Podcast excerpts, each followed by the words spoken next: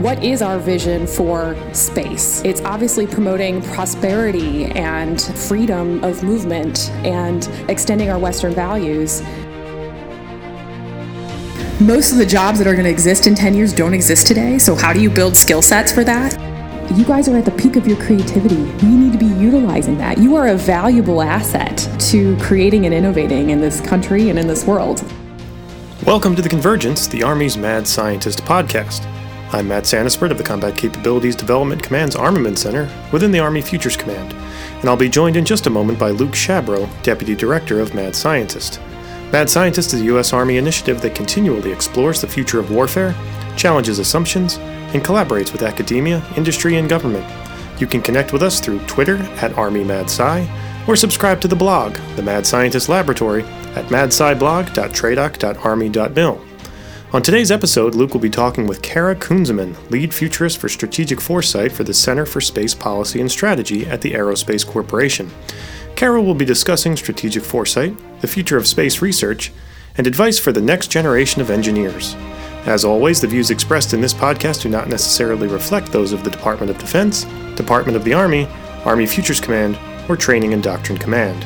Let's get started. Kara, thanks for joining us. Thanks for having me. So, Kara, you're the lead futurist uh, for strategic foresight at the Center for Space Policy and Strategy over at the Aerospace Corporation. So, for our audience, can you tell them what is your job all about? What's your focus? Great, thanks. Um, so, I'm really trying to transform the future mindset of the space enterprise. We're using um, strategic foresight practices um, which are really just discipline approaches and methodologies to think about possibilities of the future so that we can make better decisions today. Um, even under great uncertainty, which obviously, you know, space is moving into a very complex environment, and so we need these tools and methods um, to pave out possibilities of the future. We're also looking at creating an abundant, secure, bustling, sustainable space economy, and we need these kinds of thinking and approaches um, to really um, think things through and um, maximize the potential of space itself. And the great part of having this being hosted at Aerospace is I basically have 4,000 engineers that I can phone a friend, right? They're technical experts in all sorts of different areas. And it's actually really magical when you can get a diverse set of them in a room and run through some of these foresighting activities together. And it's just, it's such an exciting time because there's a lot going on in space. And then I have this great um, backplane to kind of help hone in and get really deep and broad um, as we're trying to do our strategic foresighting activities. So, the other thing uh, that we have coming up, which I'm really excited about, is in addition to all the customer activities we've been supporting, we are getting ready to roll out a futures map. Um, looking at the future um, aspects of the space enterprise, we have identified about seven key converging themes, and we're kind of giving a little nod to the Hitchhiker's Guide to the Space Galaxy. and um, so I'm really excited about that. That'll be published out through our Center for Space Policy website um, later this spring. And we're also getting ready um, to get uh, going a strategic foresight series paper on uh, what it means to do strategic foresight for the space enterprise, how it can help everybody, um, and how we need to start dreaming about possibilities of the future. And other than the hiccup with this COVID 19, uh, we were going to be debuting our Artifacts of the Future uh, exhibit at Space Symposium, but we might have to uh, find another venue because I, I, know that, that people are talking about that. but you know, it's like, it's so telling because strategic foresight practitioners usually aren't valued, right? We're considered the mad scientists until things like this happen. So, right. so we should be embracing the chaos um, because I think a lot of the strategic planning and efforts that we have in identifying possibilities and, and the focus really is on being prepared, not predicting. Because if you're if you're trying to predict, Amy Webb sent a great email out today. She's a she's a world-renowned futurist. You're doing you're in the wrong business. We can't predict these things, but we can prepare. And if we had just a little bit more foresight, it can help alleviate some of this pain and tensions that we're feeling in everyday society, all the way from I really can't go buy toilet paper because the shelves are empty. Um, but if I had the foresight, right, maybe I wouldn't have that problem. Uh, you know, you kind of alluded to earlier, and I, I think this is a great point, is that you have a great background as an engineer. So, being an engineer, how does that help your thinking about the future? Yeah, you know, engineering really prepared me for, I would say, anything. So when I, you know, kind of walking back, right, I've, I've always been kind of a renaissance woman. Like, I've really been interested in both right brain and left brain activities. I was on the math team and the dance team in high school. Um, I continued to dance in college. Um, and I was really having a hard time trying to figure out, like, what do I go get a degree in? Um, and it wasn't until well, so my, my dad was an engineer, my brother's an engineer, and my dad just convinced me if you get an engineering foundation, you can literally go do anything you want. Um, so, so I took his advice and went to Purdue, and honestly, it was, it was a great decision, great foundation. But the first couple of years, to be, to be honest, like I was having a hard time understanding the relevance of what I was learning because they weren't tying it to real world problems. Now I know curriculums are getting much better now about doing doing that and weaving in projects with companies like right away.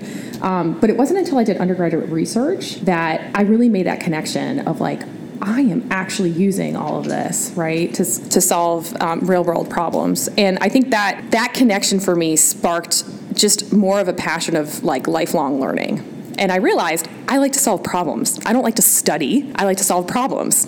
Um, and so I decided I liked it so much. I, I, stayed for my master's and got my master's in aero and astro engineering. Um, and then I've kind of just been on this crazy um, journey of exciting adventures ever since. Every job I've had has been very, very different. I've done a lot of different things. Um, but the one thing has been, does this interest me intellectually? And do I feel like I can contribute, um, you know, to, to solving the hardest problems in this industry?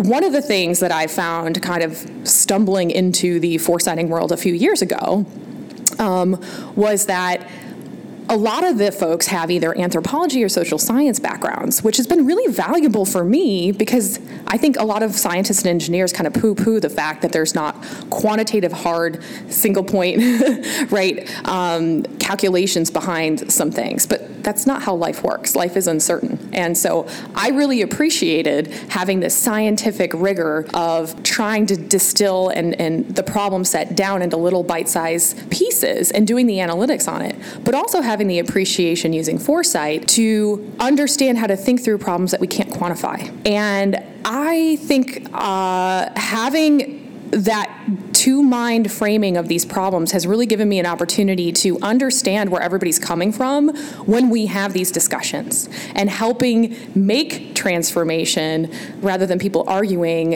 in their own languages. So it's been very, very valuable. And to be honest, I've always let my heart lead me. um, I know that's not what a lot of engineers do, but I let my heart lead me into interesting problem sets. And I think that's that's really a key um, piece of advice I'd have is like find a problem set you really like like and don't let a, degree define you, don't let your company define you.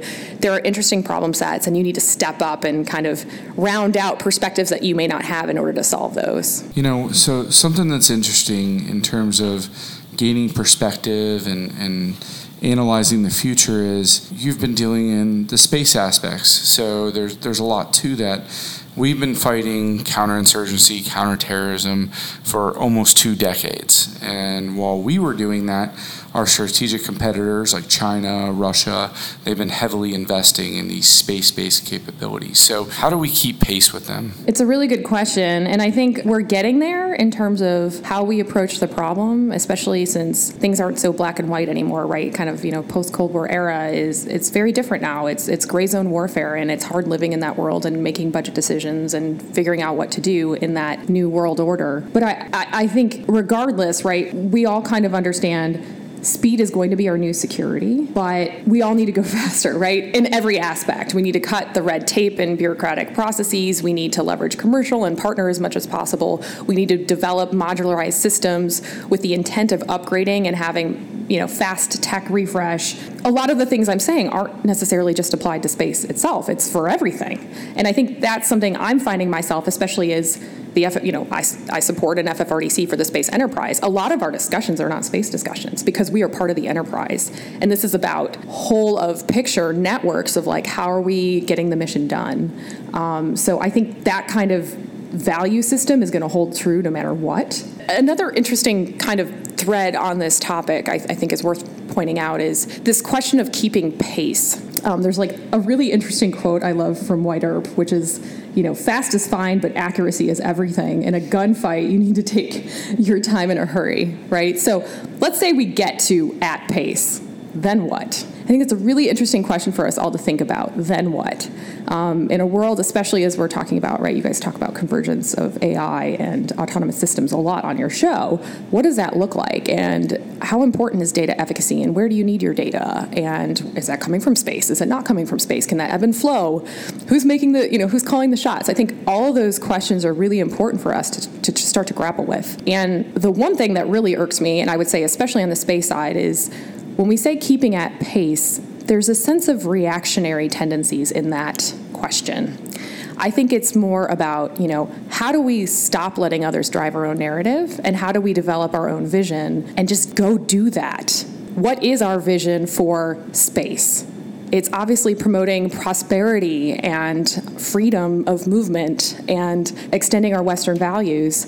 And how do we do that? How do we do that whole of government, whole of people, um, with our partners, our allies? I think that's a really important aspect as well, not just go faster. How, how, much do you worry, or how much do you think about weaponization of space, both by um, you know our adversaries, um, or, or, maybe even other state actors that we're not considering as adversaries? Well, I'll probably be unpopular in my response, but to be honest, I don't really worry that much about it um, in the sense that space is really just an extension of whatever happens here on Earth. So I worry about weaponization, period, right?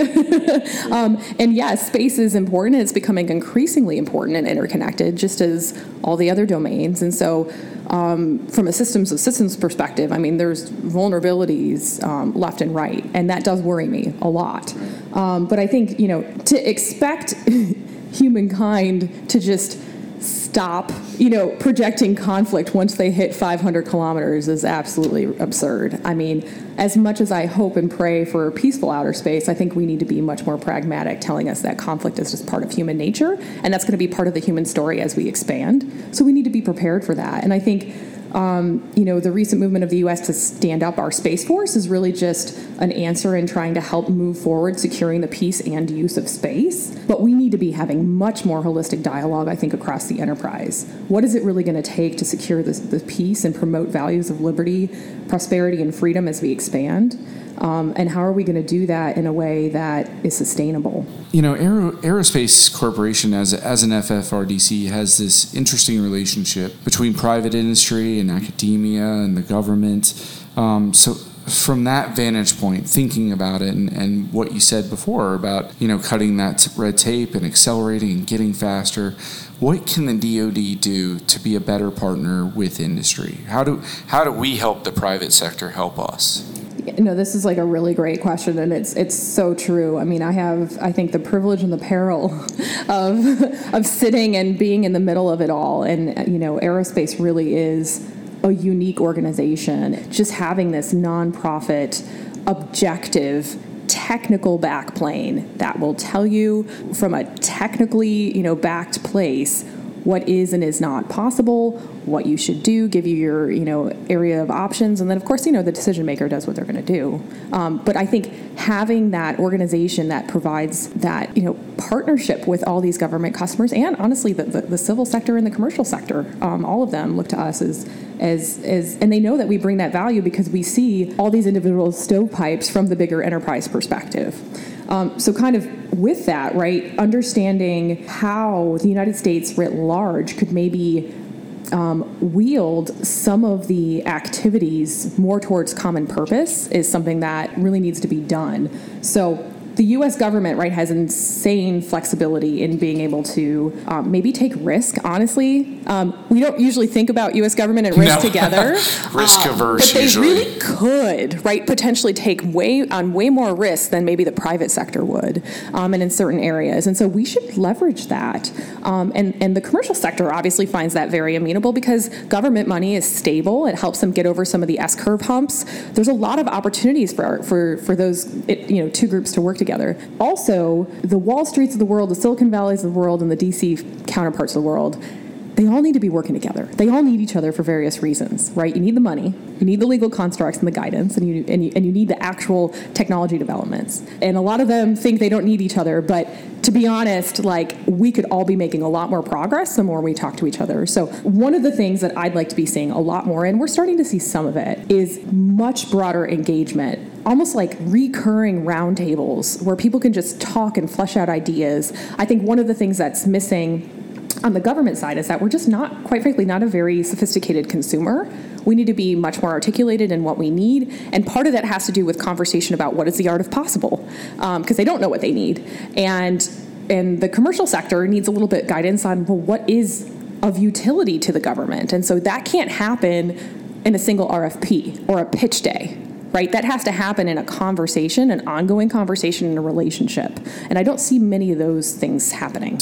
I hate to overemphasize on space. I know you're looking at all these different areas, but I think it. Oh, please do. Space is the coolest thing ever. it's a very important point for us. Is that we started out with the U.S. government having a monopoly on space. Um, and now, with organizations like SpaceX um, and being able to launch CubeSats and things like that. Is the government and the military still the leader in space, or have we kind of ceded that leadership to the private sector? So, leadership can mean a lot of different things. Um, so, this is kind of a an interesting question, right? Does our space program look like it did in the 1960s or the 1990s? Absolutely not. Things are changing, and I think they're changing for the better, and I'm really excited about it. The commercial sector is really stepping up and doing some awesome things. A lot has to do with just some of the technology developments as well as some of the economics, and it's a big science experiment, no pun intended, right now. Uh, we don't know what actually is going to be sustainable or a hit. There's going to be some winners, there's going to be some losers, but there's a lot of exciting opportunity, and I think the government really needs to step up its leadership leadership in anticipating what kinds of regulatory or norms of behavior need to be established. How do we make sure these commercial companies are successful? How do we build infrastructure? God, there's not enough infrastructure discussions. You know, for sustained human presence, there needs to be a vision and infrastructure. No private company is going to fund that on their own. The roads, the waterways, the you know, we have great examples on Earth terrestrially. Um, I think that really needs to be thought through. And, and I do think there's an urgency in figuring it out. I think there's a time window. Um, you know, if for those of you that kind of understand the history of space, right? There's a seven year wave. And uh, we're, I, I, believe we're kind of at the peak of it. Things might shake out here in a couple years, and um, that could lead us down you know a potential path or maybe another you know ice age era and then we pick back up here in 20 years. I certainly hope not uh, because i have to say it's very exciting to be kind of in all of this development and disruption and i, I hope to continue to see it. But i think we're going to need leadership at all aspects across the enterprise to really ensure that this is sustained growth that this is growth um, promoting the kinds of environments that we want to see in space and beyond you know in geo and beyond you're a lead futurist, you're working in this space just like we have. You're talking to future engineers and futurists right now. They're going to be in high school, middle school, elementary school right now. What do you what advice would you want to give them? Why would they want to work in this field? Oh man, I got lots of advice, unsolicited advice. well, I think, you know, first and foremost, this is your future. And it's not your future tomorrow, it's yours today. So even though um, a lot of you know younger generations feel like they have to wait to grow up and get a degree to go make change happen. That's not true at all, right? There's plenty of examples of our youth making huge changes today. Um, there are many, many CubeSat programs that are built by grade school students. So you can get involved today. Don't let that stop you. And actually, I would argue you guys are at the peak of your creativity we need to be utilizing that. You are a valuable asset um, to creating and innovating in this country and in this world. So keep at it. Keep giving ideas. Don't you know? Don't let those thoughts hold you back. There are ways to, to do that. And there's a great quote that Paul Saffo kind of shared with me when I was at Singularity University a couple years ago, and he mentioned planting a seed for a tree that's going to provide shade to someone that you're never going to meet. And I really like that quote because, um, to be honest, and this isn't applicable to everybody, but many individuals um, that are in the space industry now are getting ready to retire. It's a fact, right? Demographics are changing. And many of them just want to hang on to the status quo for the next couple of years. They don't want to rock the boat. Um, but I'm looking out ahead and I'm going, they're making determinations for the opportunities that the next generation is going to have. I want to make sure that those opportunities are maximized. uh, for the next generation. And so that's why I'm pushing so hard where I am. I've spent a lot of my career, again, following where the interesting problems are. I've always looked for the intellectual adventure, and I really encourage everybody to be doing that. Young, old, you know, new to space, not new to space. I think the world is changing so rapidly. And to be honest, I don't even know if degree programs are going to matter in 20 years. Um, I, I, I don't even know if engineering is going to be as valuable as it is today, or they, you know, you need to round out your capabilities. There might be, you know, I think it's something like most of the jobs that are going to exist in 10 years don't exist today. So, how do you build skill sets for that? You know, degree programs aren't the only way. Um, but I will say, I think one key attribute for success is to stay hungry and stay curious and be flexible and find a problem you really enjoy solving or a set of problems and just go do it. Don't worry about the degree program. Don't worry about this, you know, plotting your perfect career path because I guarantee you, most successful people, if you ask them, they did not expect to end up where they did. Especially if you want to have a, a, a valuable and happy experience along your career path, you should be doing what you love.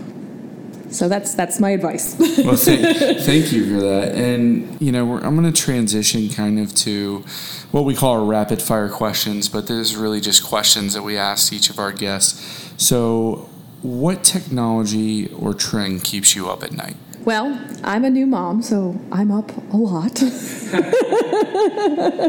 I think the the one thing that really really bothers me is just the way in which the way we are being fed information has literally changed the way we think. Marshall McLuhan has a great book called The Media is the Message from quite a while ago. He was ahead of his time, and it still rings true today.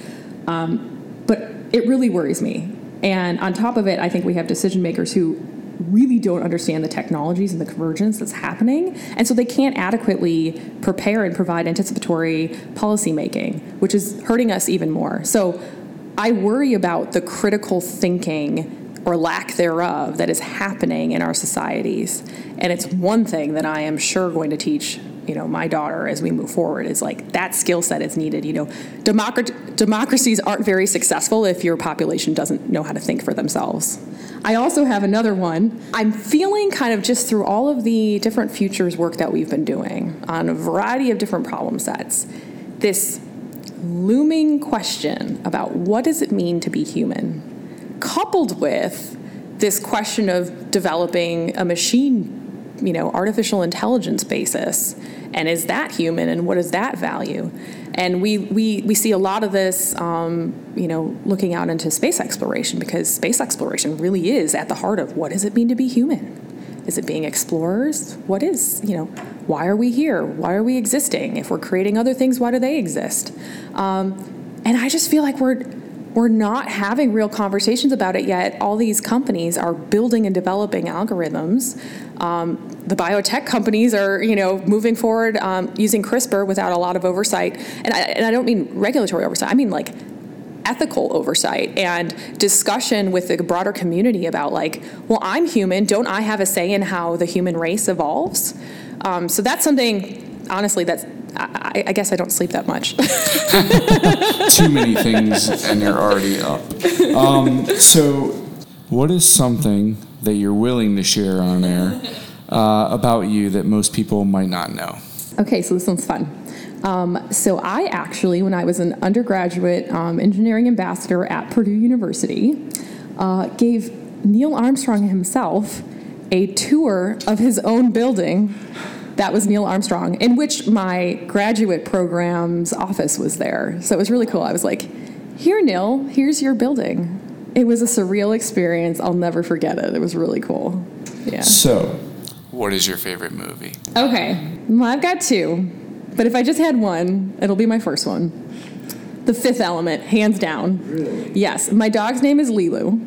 I mean, what's not to like? You got Bruce Willis, you got Milla Jovovich, you got Chris Tucker it's classic, it's imaginative, it's sly, it's it's just an adventure, and there was nothing like it at the time. Yeah, that's true. And um, so this inspired you to be a futurist, right? Yeah, I mean, I just I just love that movie. Oh my goodness, yes, great cult classic.